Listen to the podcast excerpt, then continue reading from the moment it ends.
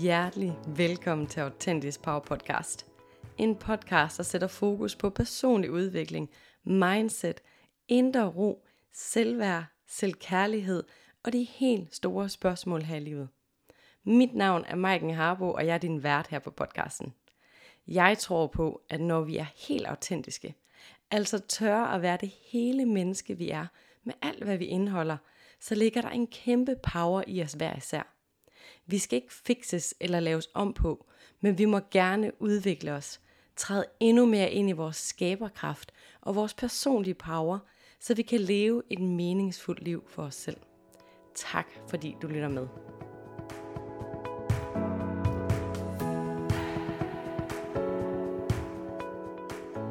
Hjertelig velkommen til, du skønne menneske.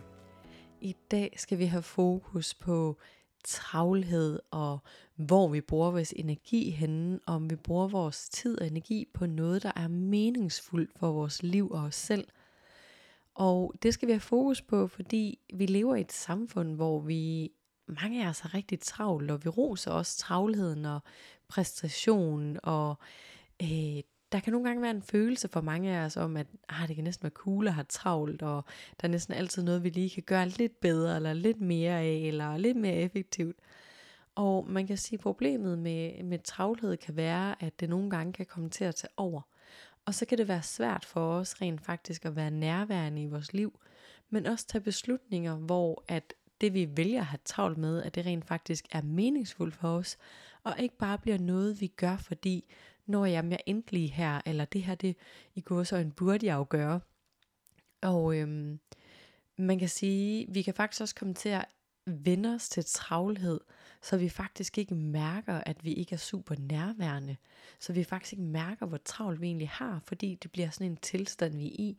Det bliver noget, vi er vant til, og noget, der har været der i mange år. Og øhm, man kan sige, at vi har ikke bare ofte travlt med arbejdet i vores liv længere. Vi har også rigtig meget, vi skal leve op til. Det er der i hvert fald rigtig mange af os, der mærker. Den her med at både skulle være den bedste på jobbet, men også være en god forælder, være en god veninde, en god datter, en god søn, have en god hobby at gå op i, så skal vi også huske at træne, vi skal huske at spise sundt. Der er så mange ting, som vi skal huske at gøre hele tiden, og som vi kan optimere hele tiden. Alt imens, at vi kan have så mange tanker om, hvordan at det hele kunne gøres bedre, eller er det nu godt nok? Alle de her sådan overtænkningstanker, der kan, kan dukke op, når vi bliver presset og har meget at se til. Og øh, man kan sige, at noget af det, der er vigtigt i den her situation med at have, have travlt, det er faktisk at være opmærksom på, jamen de ting, jeg vælger at have travlt med, er det ting, som giver mening for mig? Er det ting, der gør mig glad? Er det ting, der skaber mening for mig i mit liv? For hvis det ikke er det, og vi bare kører mega stærkt derudad, uden at lige at stoppe op og overveje tingene og passe på os selv i den øhm, travlhed, ja, så kan det altså i værste fald lede til stresssymptomer eller en stresssygemelding. Så derfor har jeg taget sidde Birgitte Sølstein med ind i studiet i dag, for ligesom at have en snak omkring det her med stress, både med hvordan kan symptomer se ud, fordi det er helt klart min oplevelse, at vi er rigtig mange, som tænker, ah, stress det er da ikke sådan noget, der kan ske for mig. Så derfor er det virkelig vigtigt, at vi får kigget på, jamen, hvordan ser symptomerne egentlig ud i starten af, af stress. Og hvorfor det er vigtigt at være opmærksom på de her signaler og symptomer, som kroppen kan komme med. Og øh, så kommer vi også til at kigge på, jamen hvad kan vi egentlig gøre for os selv, når vi mærker, at vi er presset. Og vi kommer også til at kigge ind på, jamen hvad nu hvis jeg mærker stress? Hvad skal jeg rent faktisk gøre for mig selv? Og episoden er lige så meget til dig, som overhovedet ikke føler, at du går ned med stress, men egentlig bare i virkeligheden har, har brug for lige at få kigget dit liv øh, efter i sømne med en lup med brillerne af, hmm, det her travlhed, hvad gør det egentlig for mig og mit liv, og hvordan ønsker jeg egentlig at leve mit liv, så det giver mest mening for mig selv. Så lad os springe direkte ind i episoden med psykolog Birgitte Sølstein.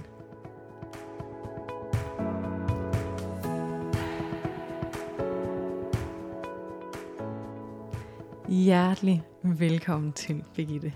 Kunne tak. du tænke dig at lige at starte med at fortælle, hvem hulen er du? Ja, hvem er jeg? Altså, jeg hedder Birgitte Sølstein, jeg er psykolog. Det blev jeg i 2008, så det er nogle år siden efterhånden. Og øh, i dag, altså jeg har haft et arbejdsliv, hvor jeg først havde almindelige ansættelser, øh, og så har jeg været selvstændig i nok 10 år efterhånden. Først med almindelig praksis og almindelige psykologopgaver, supervision, undervisning, og det har jeg også lidt af nu. Men i dag, der lever jeg faktisk primært af min online forløb. Jeg er specialiseret i angst og stress, øh, har et stressforløb, jeg kører et par gange om året, og øh, har udviklet nogle selvhjælpsforløb til angst.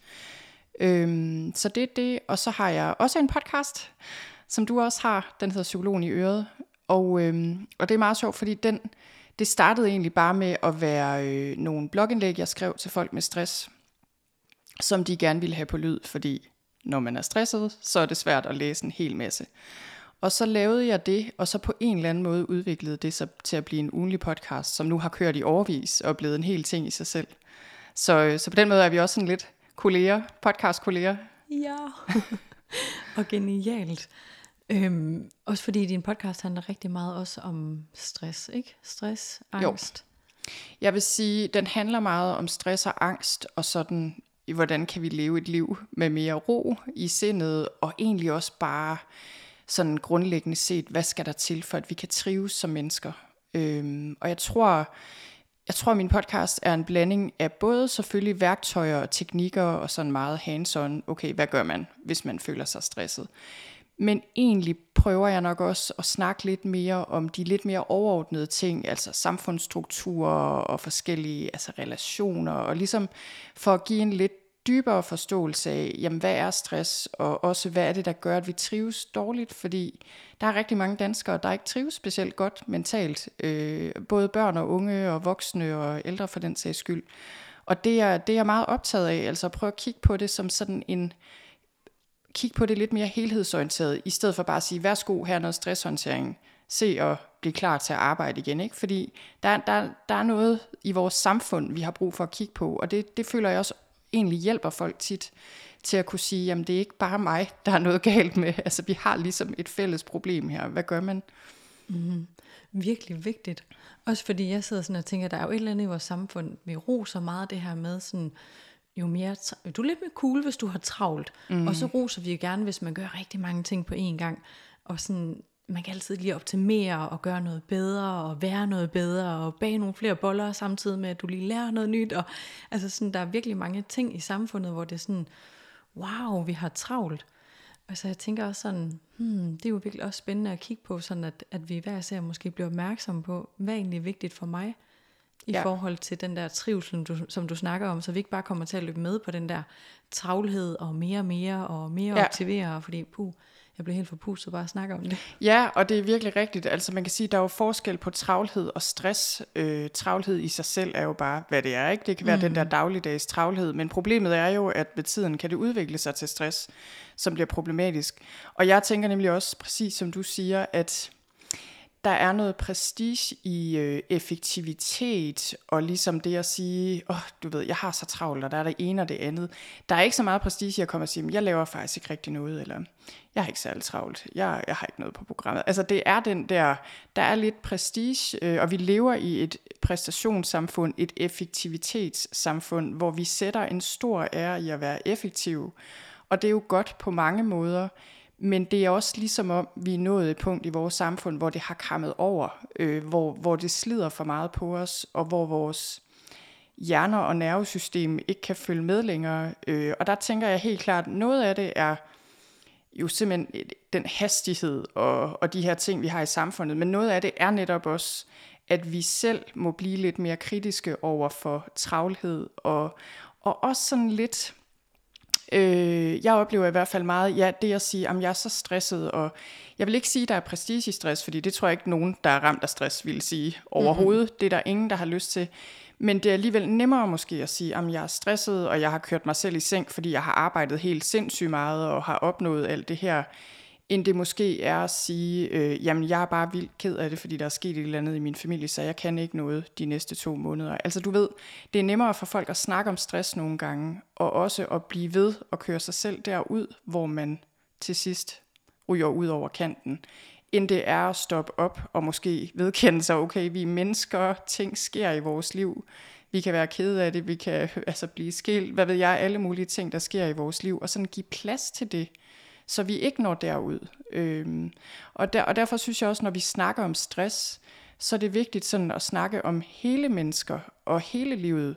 Fordi jeg tror, øh, nogle gange kan der være en tendens til, at vi snakker meget om stress som noget, der er arbejdsrelateret, altså at vi har for travlt, eller i hvert fald for mange ting på to-do-listen, måske også i familien og sådan i det hele taget, hvor øh, min erfaring er, at stress er meget mere end bare travlhed. Stress er også mangel på øh, nærhed, øh, mangel på tryghed, øh, mangel på mening nogle gange, at vi ikke øh, laver noget, vi egner os til. Altså der, der, er ligesom, der er mange ting her, ikke? som samlet set bare kan gøre, at vi bliver stresset og trives rigtig dårligt. Mm. Og det er jo vildt spændende, synes jeg faktisk, fordi at der er også sådan lidt som om, at ej, hvor har jeg hørt mange mennesker sige sådan, ej, jeg, kunne, jeg er ikke sådan en, der kan blive stresset. Mm. Eller sådan, som om, at stress, det er også sådan en, ej, det er sådan lidt, jeg ved ikke, om nogen synes, det er for svage mennesker, men det er sådan om, at nogen tror, at det kan i hvert fald ikke ramme mig. Ja. Øhm, og jeg tror egentlig heller ikke, jeg har været interesseret i det, før jeg lige pludselig opdagede, at min krop var sådan, wow, du skal slappe af nu, fik sådan nogle virkelig alvorlige symptomer på, at nu synes kroppen, det var for meget. Ja. Så det er også spændende sådan måske at aftabuisere det lidt, synes jeg sådan, at vi kan alle sammen lide af det, eller komme under stress, og det handler ikke bare netop, som du siger, om den der sådan, øh, arbejdsbyrde, men det er sådan det hele menneske, Ja. og alt det, som det er at være menneske. Ja, og jeg vil også sige helt klart, altså som du siger, at jeg tror, de fleste af os vil gerne kunne sige til os selv, jamen jeg er ikke sådan en, der bliver stresset, eller jeg kan holde til presset. Og, der, og jeg oplever tit, at der er et øh, ligesom forskel på, hvordan vi rationelt ser os selv, og hvordan vi har det måske også, og tænker, om det går fint, og hvad kroppen så siger til os. Altså, ligesom som du også siger, du har oplevet, pludselig kommer den med nogle symptomer. Så når vi begynder at blive ramt af stress, så er det meget sjældent, oplever jeg, når folk kommer til mig og er gået ned med stress, så er det ikke fordi, de nødvendigvis siger, jamen jeg havde den her følelse af stress, og jeg tænkte ind i mig selv, om nu er jeg mega stresset, eller nu er jeg snart ved at nå ud til kanten. Nej, det var rigtig ofte, jamen det går fint, og endda nogle gange kan folk opleve op til øh, en stresssygemelding. Du ved, lidt ligesom når man løber en maraton, så får folk den der runners high. Man får sådan ekstra mange ressourcer der sidst i løbet, hvor kroppen faktisk er ved at gå kold. Så det er sådan en kunstig high, men den er der også nogen, der oplever, inden de går ned med stress. Sådan en, øh, jeg kalder det nogle gange workers high. Altså, mm. man pludselig bare tænker, jeg har bare styr på det hele, jeg kan klare det hele. Man har faktisk, føler, man kører på pumperne, men det går fint, og man drikker måske noget kaffe, eller tager nogle hovedpinepiller, eller hvad man gør, ikke? Hjerner igennem har mega travlt, for ligesom forhåbentlig lige at komme derhen, hvor man så kan slappe af, og så går man ned med stress. Og alt imens er der en anden del af en, altså kroppen, der har med store bogstaver prøver at sige, prøv at høre, det her holder ikke. Måske har man ondt i hovedet, ondt i maven, spændinger, Måske øh, får man lyst til at drikke mere rødvin, end man plejer. Måske snærer man af dem derhjemme. Altså der kan sådan være mange ting. Og jeg tror netop, at det der med at se stress som en svaghed, det er noget af det, der forhindrer os i selvfølgelig at sætte i øjnene noget før. Men jeg tror også, det, at, altså det er simpelthen en misforståelse. Øh, fordi når jeg ser på dem, jeg har været i kontakt med, og det er rigtig mange de senere år med stress, altså rigtig, rigtig mange mennesker, det er typisk de ressourcestærke, øh, indsigtsfulde, empatiske, dygtige mennesker, der bliver hårdt ramt af stress. Du ved, hmm. så det er ligesom, at, altså, og det har noget at gøre med, at man, man, kan, man har mange ressourcer, og man, man når at bruge rigtig mange ressourcer, og derfor bliver man også meget belastet. Man tager typisk rigtig meget ansvar, både i familien og på arbejdet, du ved, og derfor ender man med at blive enormt belastet. Man er meget empatisk og derfor tager man rigtig meget ind i forhold til det, der foregår i verden og altså i relationer, så derfor er man ekstra belastet. Så jeg synes, jeg synes det, altså jeg har også selv måttet arbejde med det, fordi jeg har også selv været ramt af stress. Og jeg er jo også gået fra at tænke, der er noget i vejen med mig, og jeg burde også ikke få stress, til faktisk at tænke, Jamen, jeg er da virkelig glad for, at mit, jeg har et nervesystem, der reagerer på den måde, fordi det siger jo også noget om min øh, jamen, sensitivitet, og at jeg har en krop, der kan råbe op, og, og at jeg har følelser, og at jeg ikke kan holde til et usundt arbejdsmiljø, eller hvad det nu er. Ikke?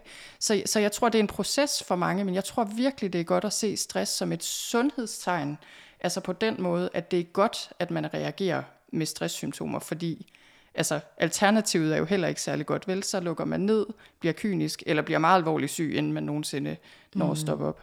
Ja. Ja, og jeg tænker også sådan lidt, kan vide, om vi lige skulle sætte lidt flere ord på, hvordan kan vi egentlig se de der symptomer? Fordi jeg oplever også, at rigtig mange sådan, altså det er som om vi mennesker, mange af os lever op i hovedet, øhm, og som om vi er lidt afskåret fra kroppen, den får os fra A til B, og så glemmer vi at mærke sådan, hov, hvad er det egentlig for nogle signaler, før det vi ofte siger sådan, så råber kroppen virkelig højt, hvor det er sådan, Nå, ja. hvad med alle de der signaler inden? Ja. Så har du mulighed for sådan måske at snakke lidt mere om sådan, hvad symptomer kan man egentlig holde øje med? Ja, og det, altså man kan sige, det er meget individuelt for det første, vil jeg sige. Så det kan godt være lidt svært at sige, her er de fem symptomer, alle skal holde øje med. Fordi det er faktisk meget forskelligt. Øh, men der er også mange ting, der går igen. Og jeg vil sige, øh, man kan dele stresssymptomer sådan lidt op i nogle områder. Hvis vi tager de fysiske først, som de fleste mennesker oplever, så er det netop, at kroppen reagerer, men i det små. Det kan være, du har en allergi, du måske havde, men som bliver lidt værre mm. øh, fordi immunsystemet begynder at blive presset, når vi er stresset i lang tid. Det kan være øh, netop, at, dit, øh, at din mave ikke fungerer så godt, som den plejer. Øh, hovedpine er jo en klassiker. Spænding i nakken, skuldrene, altså sådan nogle ting, ikke? Øh, det kan også være lettere svimmelhed, men i hvert fald sådan fysiske symptomer, som isoleret set, hvor man sådan tænker, nå jamen, det er jo ikke fordi, jeg er syg og skal blive hjemme og ligge i sengen, men dag efter dag, måned efter måned, år efter år, så er det ligesom, de her symptomer bygger op, og, og kan ende med, at vi får, det ved man, at stress hænger sammen med hjertekarsygdomme, forskellige altså, problemer med blodtrykket, øh, forhøjet blodtryk, det kan også være for lavt, men du ved, kroniske sygdomme, der bliver værre, mavetarm, problemer, alle de her ting, kan stress være med til at skabe eller forværre. Øh, og det er sådan lidt det der med, over tid bliver det værre. Så det starter med milde symptomer, og kan ende med noget ret altså slemt i virkeligheden, ikke? der tager lang tid at komme sig over. Så det er, den, øh, det er de fysiske symptomer. Så er der de kognitive symptomer, som mange også oplever på et tidspunkt. Øh, det er hjernen, altså evnen til overblik, hukommelse, evnen til planlægning, alle de her ting. Øh, det vi kalder de højere kognitive funktioner. Efter lang tid stress begynder man typisk at fungere dårligt, fordi hjernen tænker, eller kroppen tænker, okay, vi skal spare på ressourcerne, de mest livsvigtige funktioner skal selvfølgelig passes, ergo lukker vi lige lidt ned her for øh, den forreste del af hjernen, som står for alle de her ting. Og det er der, man kan øh, begynde at opleve sådan noget, som at man måske ikke øh, kan huske sine aftaler, eller man ruder rundt i kalenderen, man pludselig ikke staver så godt, eller altså når det bliver slemt, så kan det jo være sådan decideret blackouts, hvor du pludselig ikke kan finde vej til børnehaven, du ellers har været i 100 gange, eller husk, hvad din kollega hedder, eller sådan noget. Ikke? Øhm, så det er de kognitive symptomer, som jeg vil sige, de kommer typisk efter lang tid. Øh, men, men de kan sådan begynde i det små, og vi tænker måske, nå, ej, det er da også sådan lidt, ikke? Nu glippede min kalender for tredje gang i træk i den her måned. Øhm, hmm. Og så er der de følelsesmæssige, og der oplever jeg, det er ikke alle, der oplever dem, men nogen oplever, at de måske bliver mere grødlabile, øh, simpelthen, eller at de bliver mere vrede og irritable. Øh, så det kan også være et tegn på stress, hvor man igen tænker, nå ja, altså, men over tid, hvis vi gør det, for eksempel øh, snærer af vores familie eller af vores kolleger, øh, så, så bliver det også et problem, fordi det påvirker vores relationer.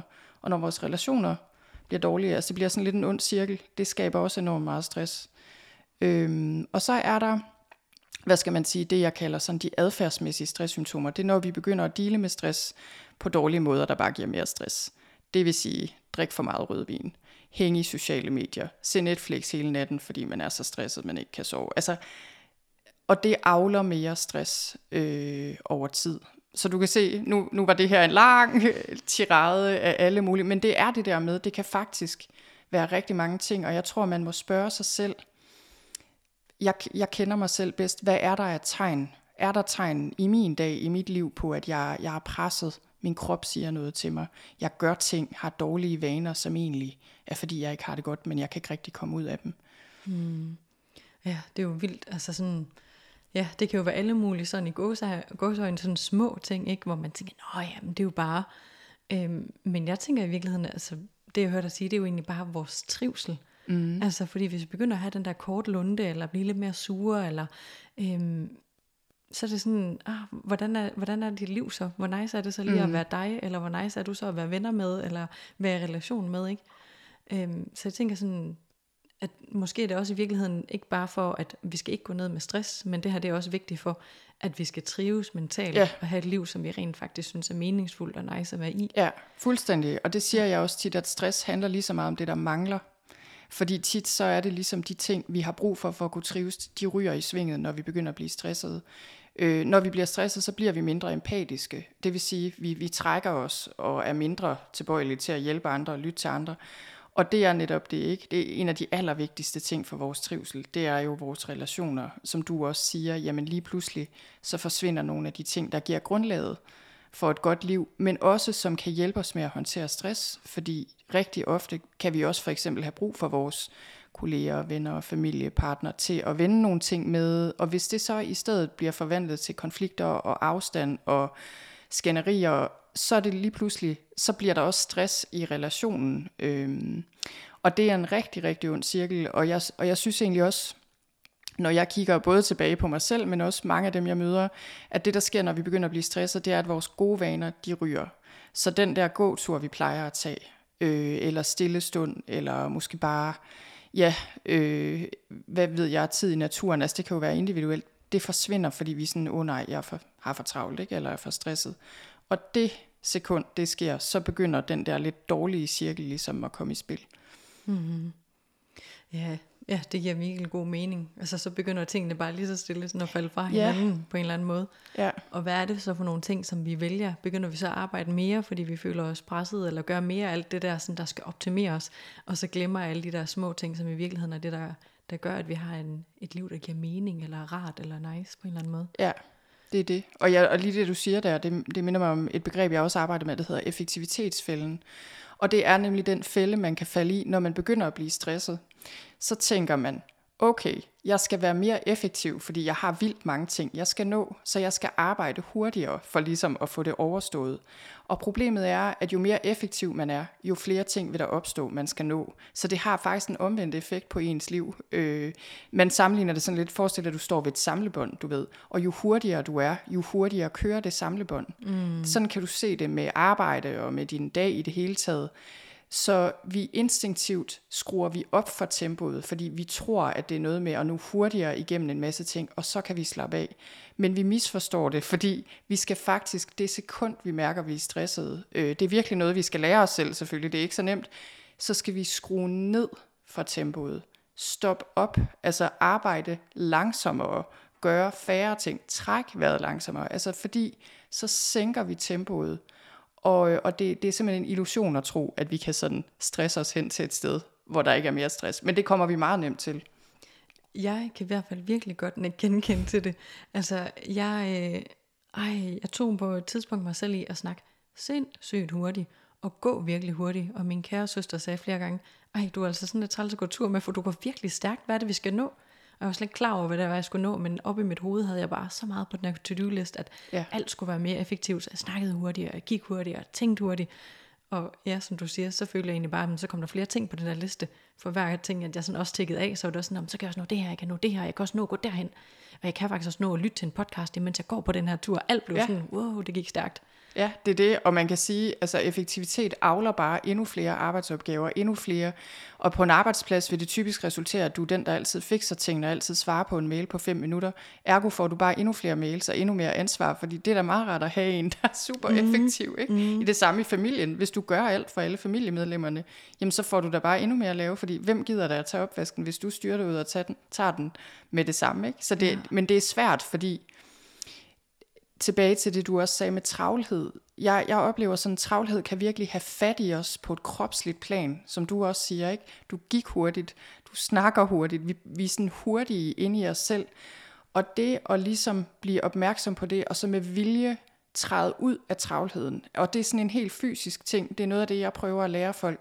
Hvordan kommer jeg ud af den her tilstand af travlhed?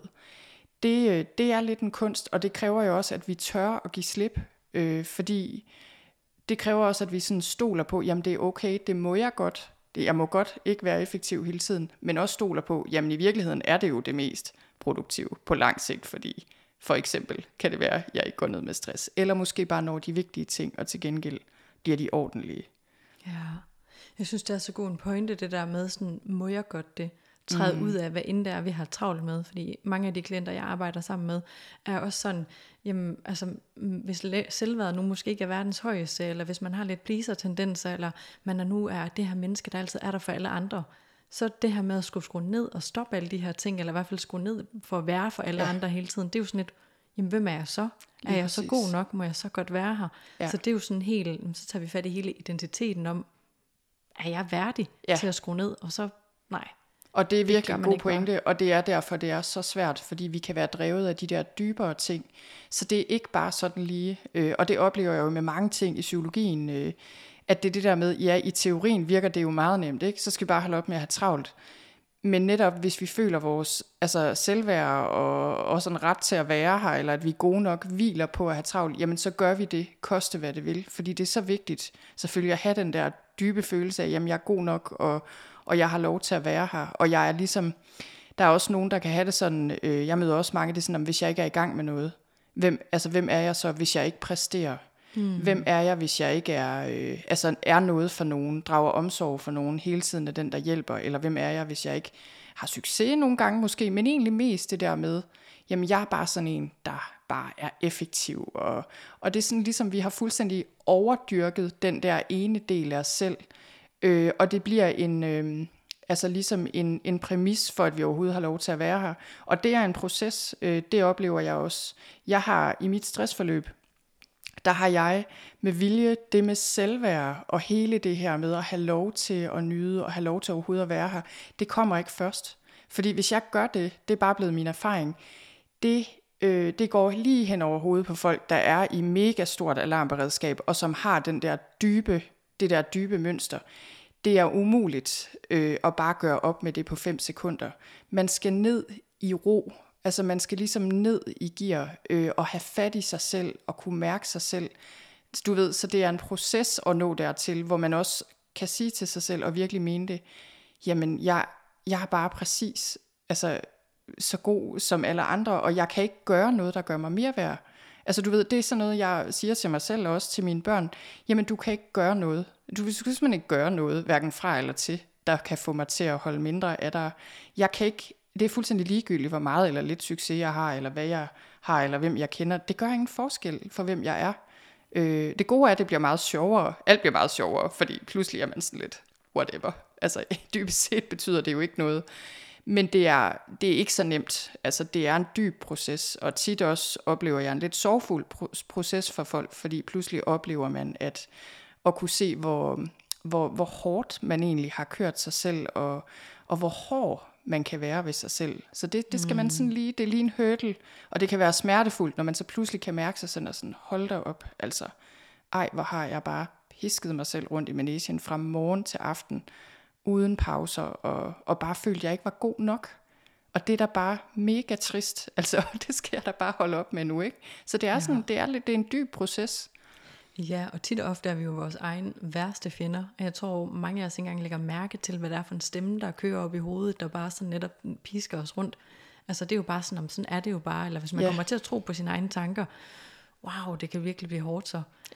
Så, så den der med sådan virkelig at lægge mærke til, jamen, det er kun os selv, der kan stoppe den der. Det er kun os selv faktisk også, der sådan kan bestemme, jamen, egentlig hvad jeg er værd, og hvordan skal mit liv leves. Ja. Øhm, fordi, ej, jeg kommer sådan til at sidde og tænke på det men når vi kommer til at kigge ud på alle andre mennesker, og sådan skal, hvis andre mennesker skal vurdere, om vi er gode nok, ej, vi kommer til at løbe stærkt, og vi kommer aldrig til at stoppe igen så. Aldrig. Så det der med lige at vende, vende jeg plejer at sige, vende antennerne indad, og så være sådan, okay, hvis du nu er den, der skal bestemme, øhm, hvad der er godt nok for dig, så det er et helt andet sted at stå. Ja, ja og jeg tror også, det er det der med, det kan være rigtig svært, og nogle gange noget af det, der kan hjælpe, føler jeg, det er at prøve at få folk til at se, jamen hvis det nu var din altså gode veninde, eller en eller anden, vi holder meget af, hvad vil du så sige til vedkommende, og hvordan vil du se på vedkommende? Og så vil vi jo bare sige, jamen selvfølgelig, altså, det er da fuldstændig ligegyldigt, om hun er sygemeldt med stress i tre måneder eller tre år. Det har der intet at sige. Det der, hun er da et dejligt menneske, og det ændrer sig jo ikke, uanset hvad. Altså de der ting, som vi kan sige til andre, men som vi har virkelig svært ved at mene over for os selv. Øhm, og så tror jeg også, det er det der med, at jeg oplever også mange, inklusive mig selv, jeg tror, at der var en gang, jeg misforstod det der med selvaccept lidt, og troede, jamen hvis jeg så gør det, jamen så mister jeg jo hele mit drive og hele min motivation til at gøre ting. Altså så sidder jeg bare mm. der i sofaen og er god nok, eller hvad, ikke? Altså det er sådan lidt... Og det, det tror jeg også kan afholde folk lidt fra at, og, og sådan bare være med sig selv og give os selv lov til ja, at, at være sygemeldt, hvis det er det, vi har brug for, eller måske ikke arbejde så meget i en periode, eller hvad nu. Øh, fordi så opdager vi, hvor meget der gror ud. Altså det opdager vi, men det kan være svært at nå dertil, fordi vi er vildt bange for, at når man så stopper alt, så mister vi vores evne til at altså udrette noget som helst, så bliver vores liv kedeligt. Det er der også nogen, der er bange for, ikke? Mm. Øh, og jeg må sige, for mit eget vedkommende, jeg har kunne se, altså på en eller anden mystisk måde, både sådan lidt, jo mindre jeg arbejder, eller i hvert fald jo mindre travlt jeg har, jo mere får jeg produceret, øh, jo, jo bedre går det på alle måder, og også jo bedre bliver mit liv bare, jo, jo bedre jeg behandler mig selv. Ja, du ved. Og ja. man kunne godt sådan tænke, ikke, at når, hvis jeg bare siger, at du er okay, så sker der ikke noget som helst, så, så forandrer man sig ikke, eller hvad nu. Og det tror jeg også lidt er en barriere for, for os, ikke? Hmm. For det er jo heller ikke nogen, der har lyst til. Der er jo ikke, der er jo ikke nogen, der har lyst til, at der ikke sker en udvikling øh, at vi for eksempel gør op med nogle af de vaner, vi kan se, vi seriøst har brug for. Altså, fordi det har vi jo også brug for. Det er jo den anden del af selvomsorgen at kunne sige, ved du hvad, nu går vi i gang med det her projekt, fordi det kan jeg se er godt for dig. Mm. Ikke fordi jeg hader mig selv, men fordi jeg gerne vil passe på mig selv. Øh, det er jo også det er jo sådan den anden del af mønten. Mm. Vildt spændende egentlig, hvad det er for nogle ting, vi begynder at bruge tid på, når vi begynder at være ture og være langsomme, og så måske være lidt mere selektiv i, hvad er det, jeg har travlt med, eller hvad er det, jeg vælger at bruge min tid på. Altså det er jo egentlig lidt spændende, hvis vi lige tager den der baghovedet med, at man formentlig ikke går i stå, men hvad vælger mm. jeg så at bruge min tid på? Der er formentlig også nogle ting, som man vælger fra, som man ikke kan se lige nu. At ja, rigtig meget. Egentlig, ja. Og jeg tror for mange vil opleve sådan, det gjorde jeg også selv, lidt en mellemperiode, hvor man netop faktisk er meget i ro og ikke gør noget. Og det der med at ture og være i en fase, det kan jo også for eksempel være, hvis man er ramt af stress og virkelig bare har brug for at tage et seriøs pause. At det der med at ture og være et sted, hvor man ikke rigtig gør noget i det helt store, ikke sådan udretter noget, hvor man ikke ved noget, hvor man ikke nødvendigvis, altså simpelthen ikke gøre ret meget andet end bare at lære at være til. Øh, det, det er lidt det oplever jeg også nogle gange skal til, før vi så kommer til der, hvor tingene sådan begynder at gro mere naturligt frem. Øh, så det skal man også ture, og det handler jo rigtig meget om at give slip, øh, og simpelthen kunne være mere til stede her og nu, hvilket jo er det omvendte at være stresset, så det er også en proces, ikke? Det er også det der med at sige, at du skal bare lære at være i nuet. Ja tak, altså hvordan er man det, hvis nervesystemet bare flipper fuldstændig ud? Altså det er jo ikke ja. nemt, men man kan sige, stress kan være en en, en vej, altså man kan være tvunget til at blive bedre til det. Og det er der, hvor der kan være sådan en meget underlig udvikling, synes jeg, hvor folk kan opleve, eller den er ikke underlig, men du ved, paradoxal, man kan opleve at have det rigtig skidt og være meget stresset. Og kort tid efter, altså relativt kort efter, kan man få det bedre, end man nogensinde har haft det, og have mere ro, end man nogensinde har haft. Og det er fordi, man bliver tvunget ind i det der nærvær, og tvunget tilbage til sig selv. Så du ved, det er sådan lidt, det er lidt sjovt, de der spring, jeg i hvert fald nogle gange ser.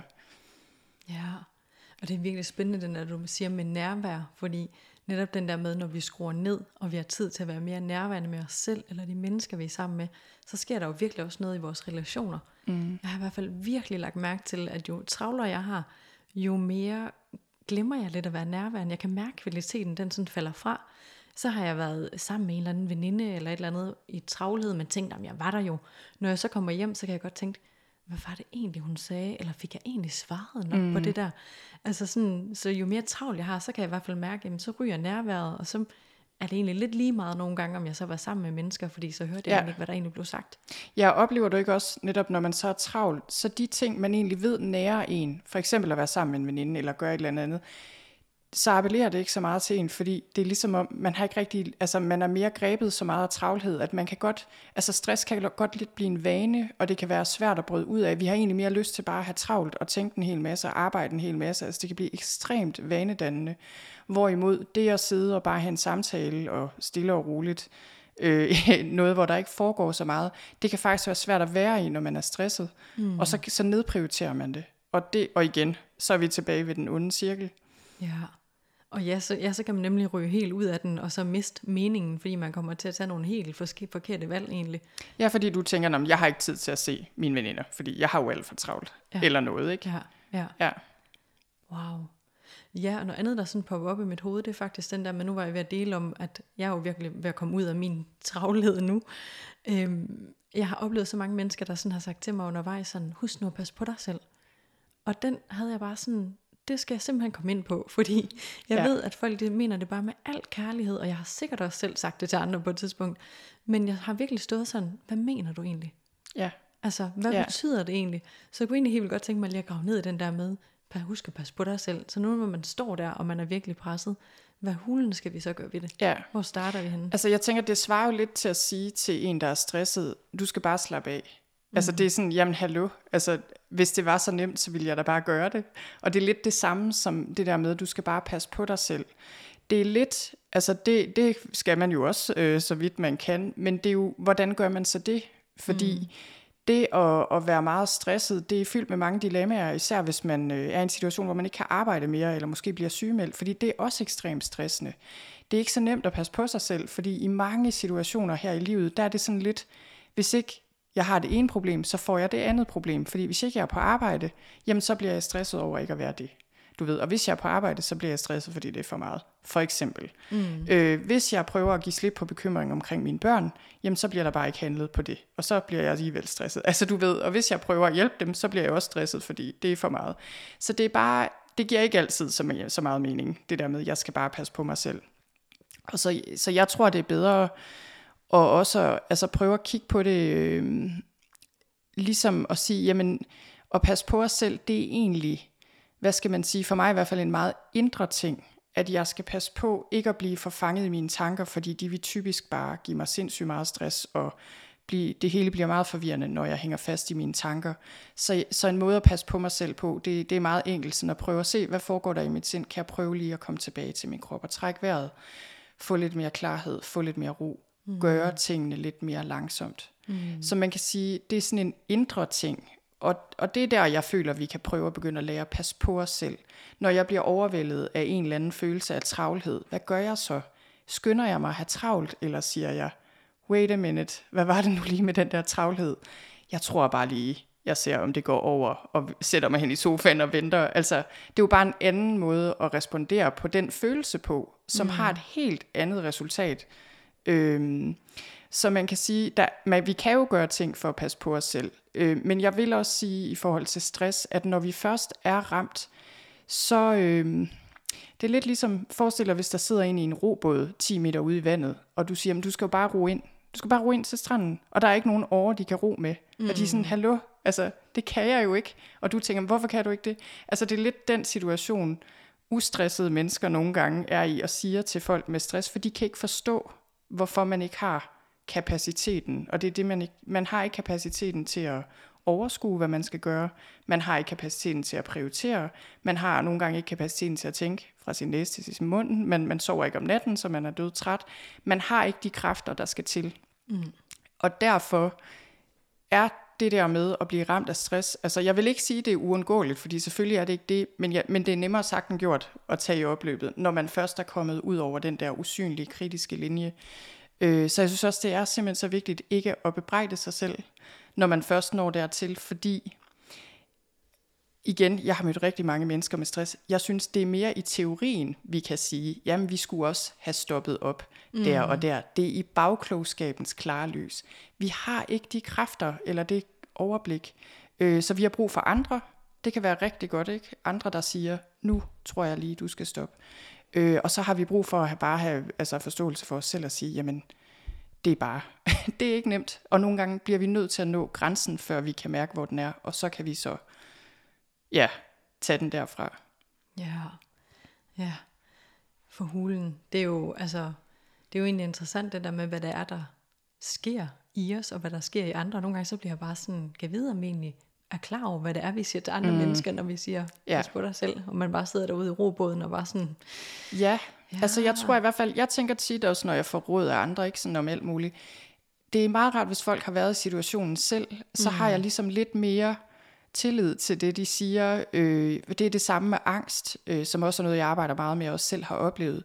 Jeg oplever simpelthen folk, der ikke har oplevet angst, de forstår ikke, hvad det handler om. Altså, det gør de simpelthen ikke. Og det kan også være psykologer, der har læst 100.000 bøger om angst, men ikke har oplevet det indenfra.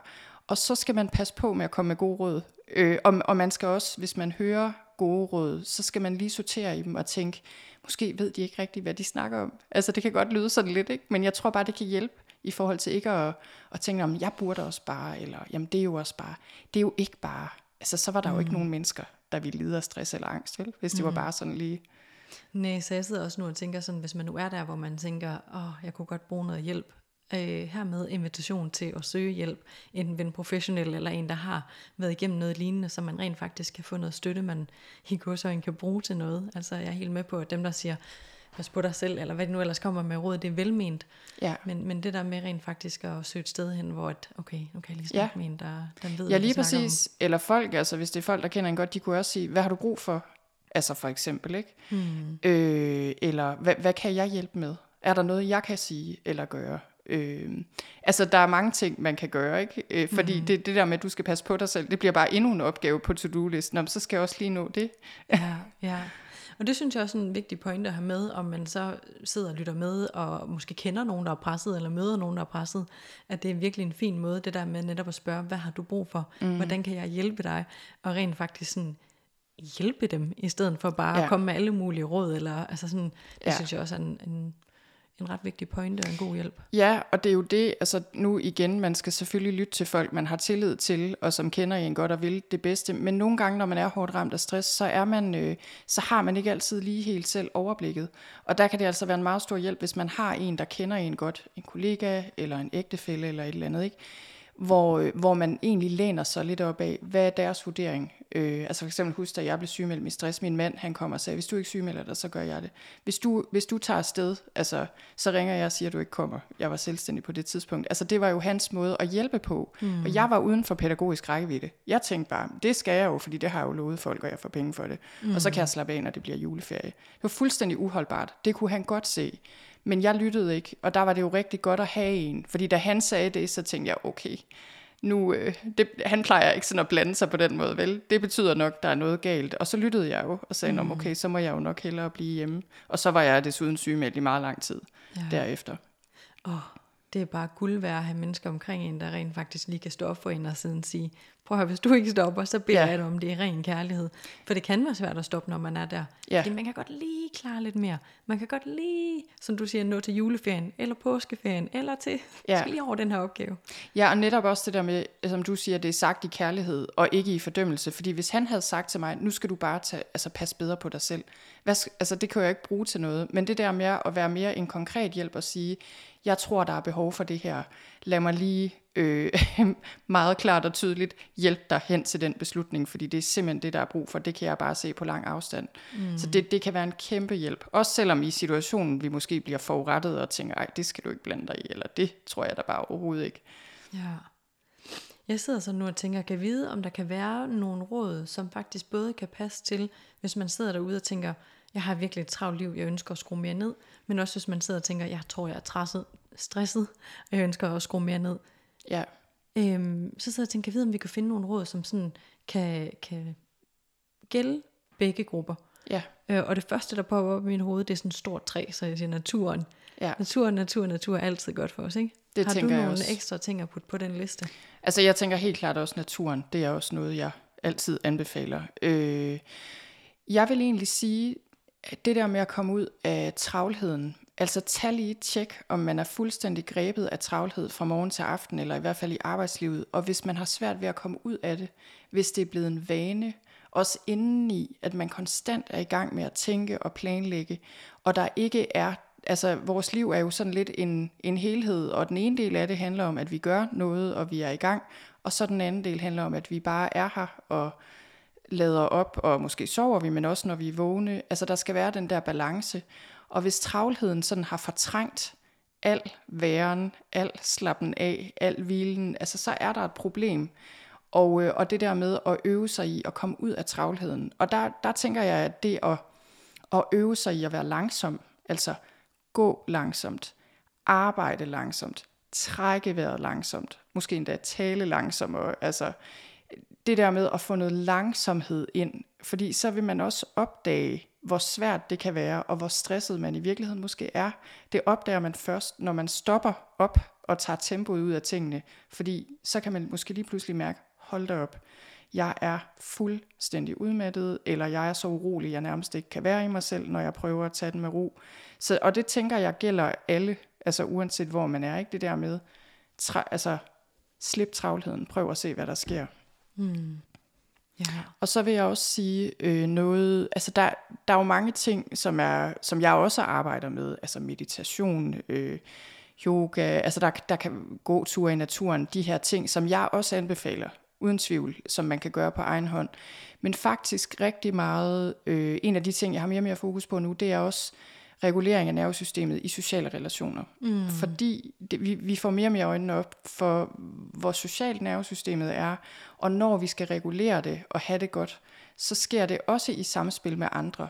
Det, vi kan også gøre det selv, men det er også vigtigt, at vi har trygge sociale relationer. Vi behøver ikke at være mega sociale med en hel masse mennesker, men for eksempel en samtale med en god ven øh, over telefonen eller i virkeligheden. Altså det at være opmærksom på, at nervesystemet er skruet sådan sammen, at når vi er sammen med nogen, vi er trygge ved, har tillid til, det er noget af det allerbedste, vi kan gøre for os selv. Det kan også være sådan noget som berøring. Det er jo også en måde at regulere nervesystemet på. Enten massage eller en, der bare giver os et kram. Og det synes jeg nogle gange, det bliver lidt overset, fordi stresshåndtering kan også blive sådan lidt en individuel ting. Ikke? Så skal vi selv passe på os selv og mm. håndtere stress inde i os selv og få det bedre selv. Og så kan vi gå ud i verden. Hvor jeg mere siger, vi skal faktisk ud i verden og finde steder, hvor vi føler os trygge, og også finde noget ro og tryghed der, fordi det er virkelig, det er så vigtigt, fordi ellers skal vi også ende med at isolere os, og det er også mega stressende for os. Ja, ja og jeg tænker, det er så vigtigt, at du siger netop det der et sted, hvor vi er trygge og starte der. Øhm, og måske også mennesker, som måske hvor de, som har et nervesystem, som kan smitte af på vores. Mm. Altså nogen, der er lidt mere rolige, eller ikke har så travlt. Jeg kan ja. i hvert fald mærke kæmpe forskel på, når jeg er sammen med nogen, som har helt vildt travlt og har meget at se til, versus når jeg er sammen med, lad os sige, min mormor. Mm. Altså, der er stor forskel på sådan, ah, ja. hvordan jeg har det inde i. Fordi vores nervesystem smitter jo også hinanden. Det gør det nemlig, uden vi behøver at sige et ord. Ja. Ja, så at kunne læne sig op af nogen, som er lidt mere i ro med deres nervesystem. Mm. Eller finde nogle mennesker, hvor vi kan føle os trygge nok til at sige, hvordan vi har det, eller hvad vi har brug ja. for. Ja, og jeg får også lyst til at tilføje, fordi nogle gange, når man er stresset, meget stresset, så har man måske ikke overskud til at lave vildt mange sociale aftaler, eller måske føler man ikke, man har nogen. Så det for eksempel at høre en lydbog, eller en podcast, eller læse en bog, altså det er jo også en, en måde at connecte med andre på. Øh, det er selvfølgelig ikke det samme som samvær øh, face to face, men det tæller også.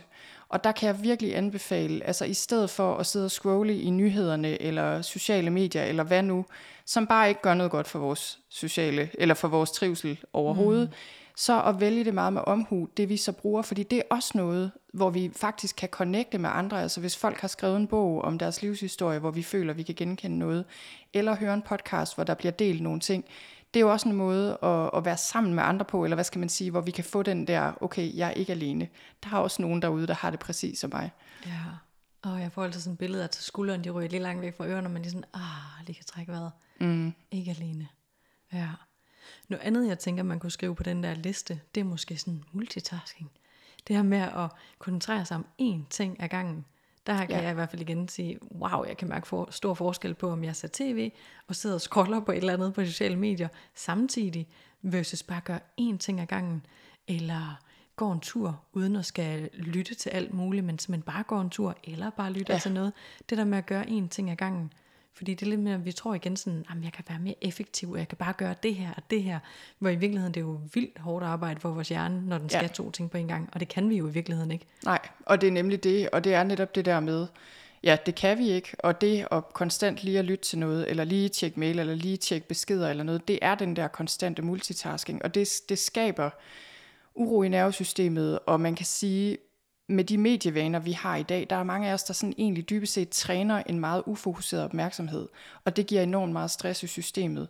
Så det, det skal vi være opmærksom på, netop at, at vende os af med det. Der er jo, digitale medier er jo fantastiske, jeg bruger dem selv, men jeg kan også se, hvordan mine vaner kan køre af sporet, fordi de er så utrolig vanedannende. Altså de der platforme ved lige, hvordan de skal fastholde os, mm. altså langt, længst muligt.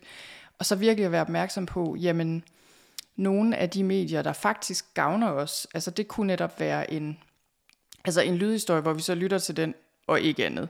Eller en meditationsapp, eller en yoga-app, hvor vi faktisk bruger den, og ikke andet. Eller mm. selvfølgelig lægge det helt på hylden og fokusere på noget andet. Ikke? Så det er fuldstændig enig. Det der med at gøre én ting ad gangen. Og det er også igen langsomheden. Ikke? Fordi det er også det der med, jamen så går tingene langsommere, og det hele bliver mere enkelt.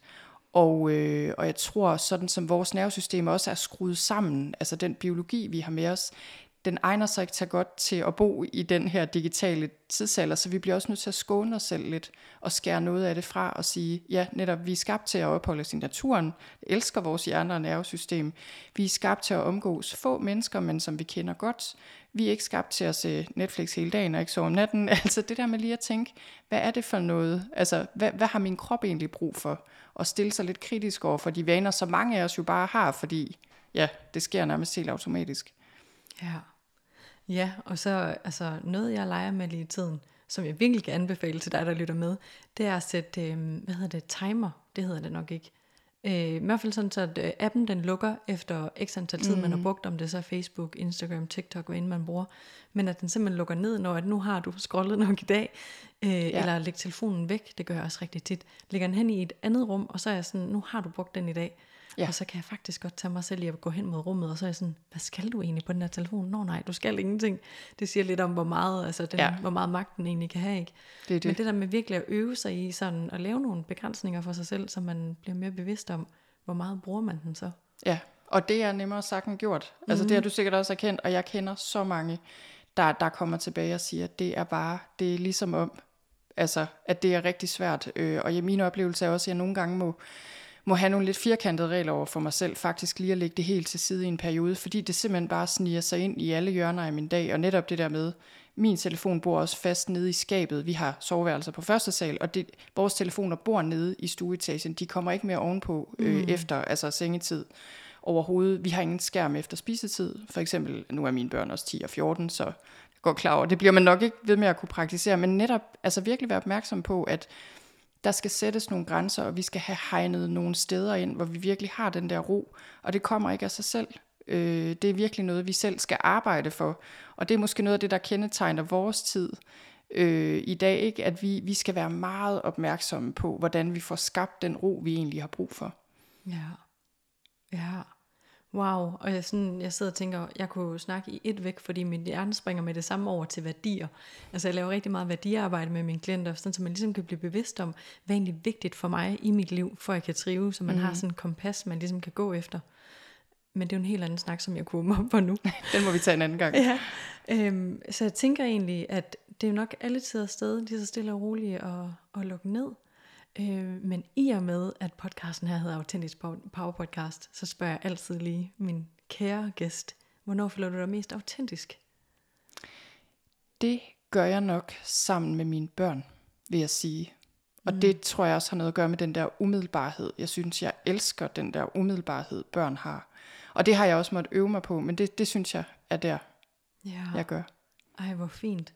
Jeg har ikke selv børn, men jeg kan godt genkende til det, når jeg bruger tid med mine nivøer og niæser.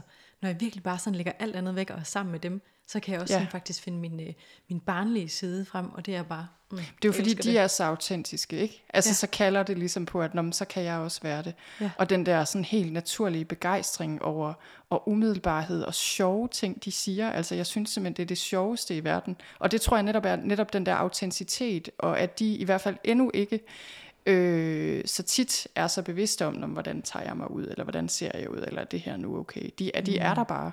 Ja. Og er der noget, jeg virkelig elsker, så er det jo, altså, jo mere autentiske mennesker er generelt, jo mere synes jeg, vi kan smitte hinanden. Altså igen den der med, så falder skuldrene sådan, ah, her må jeg være hele mig, fordi du er hele dig. Mm. Så kan vi ligesom spejle os i hinanden. Det synes jeg er så smukt. Ja. Ah, tusind tak, fordi du var med, Birgitte. Tak, fordi jeg måtte komme.